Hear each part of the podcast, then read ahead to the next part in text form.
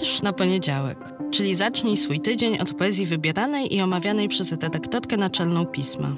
Nazywam się Magdalena Kicińska i zapraszam do słuchania podcastu. Cykl powstaje we współpracy z Fundacją Miasto Literatury.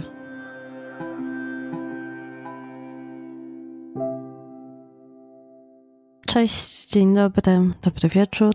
Zapraszam Was do kolejnego odcinka podcastu Wiersz na poniedziałek. I też bardzo, bardzo Wam dziękuję za głosy po tym ostatnim odcinku, bo wiersz Michała Książka bardzo Was poruszył. A mnie to bardzo cieszy, że ten tekst i że poezja w ogóle rezonuje, więc ogromnie dziękuję, bo czasami się zastanawiam, po co to robię. Znaczy, bardzo często się zastanawiam, po co to robię i czy to jest komuś potrzebne. To to znaczy podcast, to to znaczy poetyckie strony w piśmie i dobrze w takich chwilach lekkiego zwątpienia dostawać od Was sygnały, że tak, że to jest potrzebne. Więc raz jeszcze Wam za to dziękuję. A w dzisiejszym odcinku chciałabym zabrać Was w podróż w dwudziestolecie międzywojenne znowu, to znaczy znowu w ten krąg poetycki, a wszystko to za sprawą paru godzin, które spędziłam ostatnio na stronie Wolnych Lektur, czyli portalu, do którego od dawna Was zapraszam. A kolekcja jest ciągle rozbudowana o teksty kultury, które weszły do domeny publicznej, to znaczy, że można je nie tylko tam znaleźć, czytać, ale też pobrać sobie na jakiś nośnik, przetwarzać, publikować dalej, czyli propagować. Więc ta domena publiczna, która się wciąż rozszerza dzięki temu, że kolejne teksty kultury są tam przekazywane, to jest coś, co mnie bardzo cieszy i no, ogromnie Was zachęcam do tego, by tam sięgać, bo teksty, które tam możecie znaleźć, są bardzo, bardzo różne. Od bardzo klasycznych, starożytnych twórców, po jak najbardziej współczesną literaturę, która tam się znajduje i to też gatunkowo jest bardzo różnorodna, bo są i eposy, i teksty średniowieczne, i powieści, i reportaże. Ja polecam zwłaszcza te z lat 20. i 30. Ostatnio właśnie taka duża paczka takich reportaży nam się znalazła. No i oczywiście powietrze. Ja tam zaglądam raz na jakiś czas i za każdym razem znajduję coś, co chcę potem sobie dalej eksplorować. I tak właśnie też było tym razem, bo dzięki wolnym lekturom poznałam poezję Maurycego Schlangera, a konkretnie tą Idę z 1936 roku. I to jest poezja, której przyznam wam wcześniej nie znałam. Co mnie na początku odrobinę zdziwiło, bo wydawało mi się, jak widać, to była dosyć przemądrzała autoocena, że dość dobrze znam środowiska twórcze poezji dwudziestolecia, a to skupione wokół chwili takiego periodyku gdzieś mi się wymknęło. O Szlengerze samym nie wiadomo zbyt wiele. Nawet to, kiedy się urodził, rok jego urodzenia jest niepotwierdzony. Są to okolice 1915 roku. Podobnie jak rok śmierci. Najprawdopodobniej on zmarł, bardziej prawdopodobnie zginął w 1942 roku. Był poetą polsko-żydowskim, czy jak w jednym tekście o sobie pisał, polskojęzyczno-hebrajskim, bo choć to język polski był jego językiem ekspresji lirycznej, to żydowskie pochodzenie ciągle ten rozdźwięk między polskością a żydowskością i też próby zrozumienia, czym jest owa żydowskość, bardzo nim miotały i no właśnie, tak jak wieloma poetami i poetkami jego pokolenia. A kiedy szukałam jakiejkolwiek informacji biograficznej o Schlangerze, to natknęłam się na krótką recenzję jego tomu, właśnie tego z 36 roku, w tygodniku Kontratak, prowadzonym przez młodzież żydowską.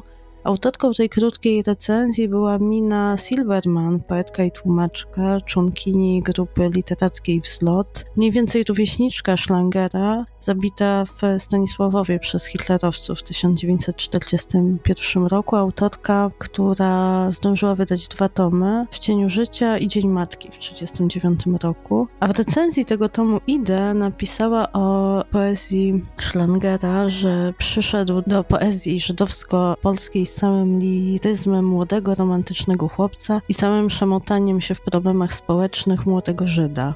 Dodała też, że jak na ogół młodzieży piszącej zdaje sobie Schlanget sprawę z tego, że pisać dziś wyłącznie o swoich osobistych przeżyciach równa się brakowi odpowiedzialności wobec narodu i społeczeństwa, stąd próby wierszy społecznych. I rzeczywiście te wiersze społeczne, gdzieś poprzetykane wierszami, można powiedzieć, cywilnymi, takimi wierszami z codzienności, czy też erotykami, bo w tym tomie kilka i takich wierszy jest, no tych jest na pewno najwięcej. I to, co mnie chyba najbardziej poruszyło w tym całym zbiorze, to tytułowy wiersz Idę, związany właśnie z tym osobistym, wynikającym z uwikłania polityczno-narodowościowego, ale też dotykającego kwestii uchodźstwa, wyruszania w podróż, nie tyle właśnie tożsamościową, ale i dosłowną, w poszukiwaniu miejsca do życia. Ten wiersz wychodzący z tak wielu perspektyw, które mają wspólny mianownik, bardzo uniwersalny i też boleśnie aktualny. Pewnie też w obliczu tego, o czym Wam mówiłam w ostatnich odcinkach podcastu, też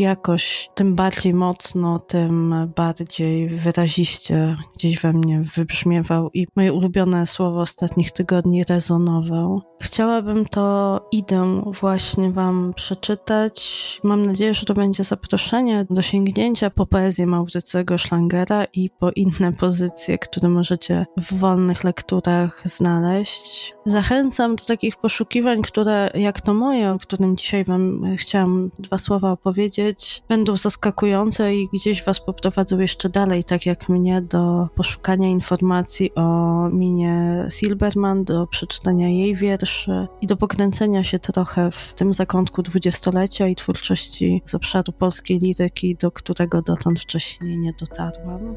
A zanim przeczytam wiersz, to jeszcze w ramach podróży i poszukiwań i docierania zaproszę Was na za parę dni, 25 listopada, czyli w czwartek, w Sopocie. Ja spotkam się z Małgorzatą Lebdą i będziemy w księgarni Smak Słowa od 18 rozmawiać o jej poezji, o biegu od źródeł Wisły do jej ujścia i pewnie też o wielu sprawach, które gdzieś w rzeczywistości, gdzieś w teraźniejszości się pojawiają, poruszają Małgorzatę Lebdę i być może o jej nowych wietrzach może coś nowego nam przeczyta. Zapraszam serdecznie w czwartek w Smaku Słowa.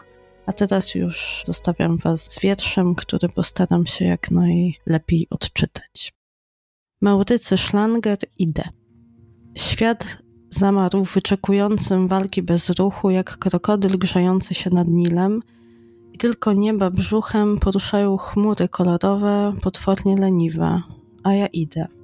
Wiatr zawiał z zachodu i płaszcz mój nadał jak parasol, nie szkodzi. Czasem i wiatry są życia okrasą, czasem bogactwem jest bieda. Noc mnie kocha, wiem na pewno, że dla mnie jest wicher co szlocha, co panem jest nocy jesiennej, bo ja idę na spotkania z wichrem i nocą, wtem gdym bogaty i wtem gdy znoszę biedę, wtem gdym syty i wtem gdym bosy. Skarży mi się wicher, że ktoś skrzydła mu łamie, że ktoś nie pozwala mu latać. I noc się skarży, że ktoś jej kradnie bardzo dużo godzin gorącego lata. A ja słucham i potakuję. I stale idę i idę naprzeciw wichrom i psom, co poszczekują.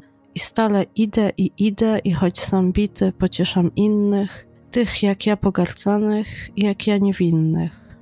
Idę w noc i zimę, idę w ciemną zawieruchę, idę, bo iść muszę, bo schadzki muszę mieć z wichrem i nocą, wtem gdym syty i wtem gdym bosy. Idę, bo iść muszę, idę, bo jestem Żydem.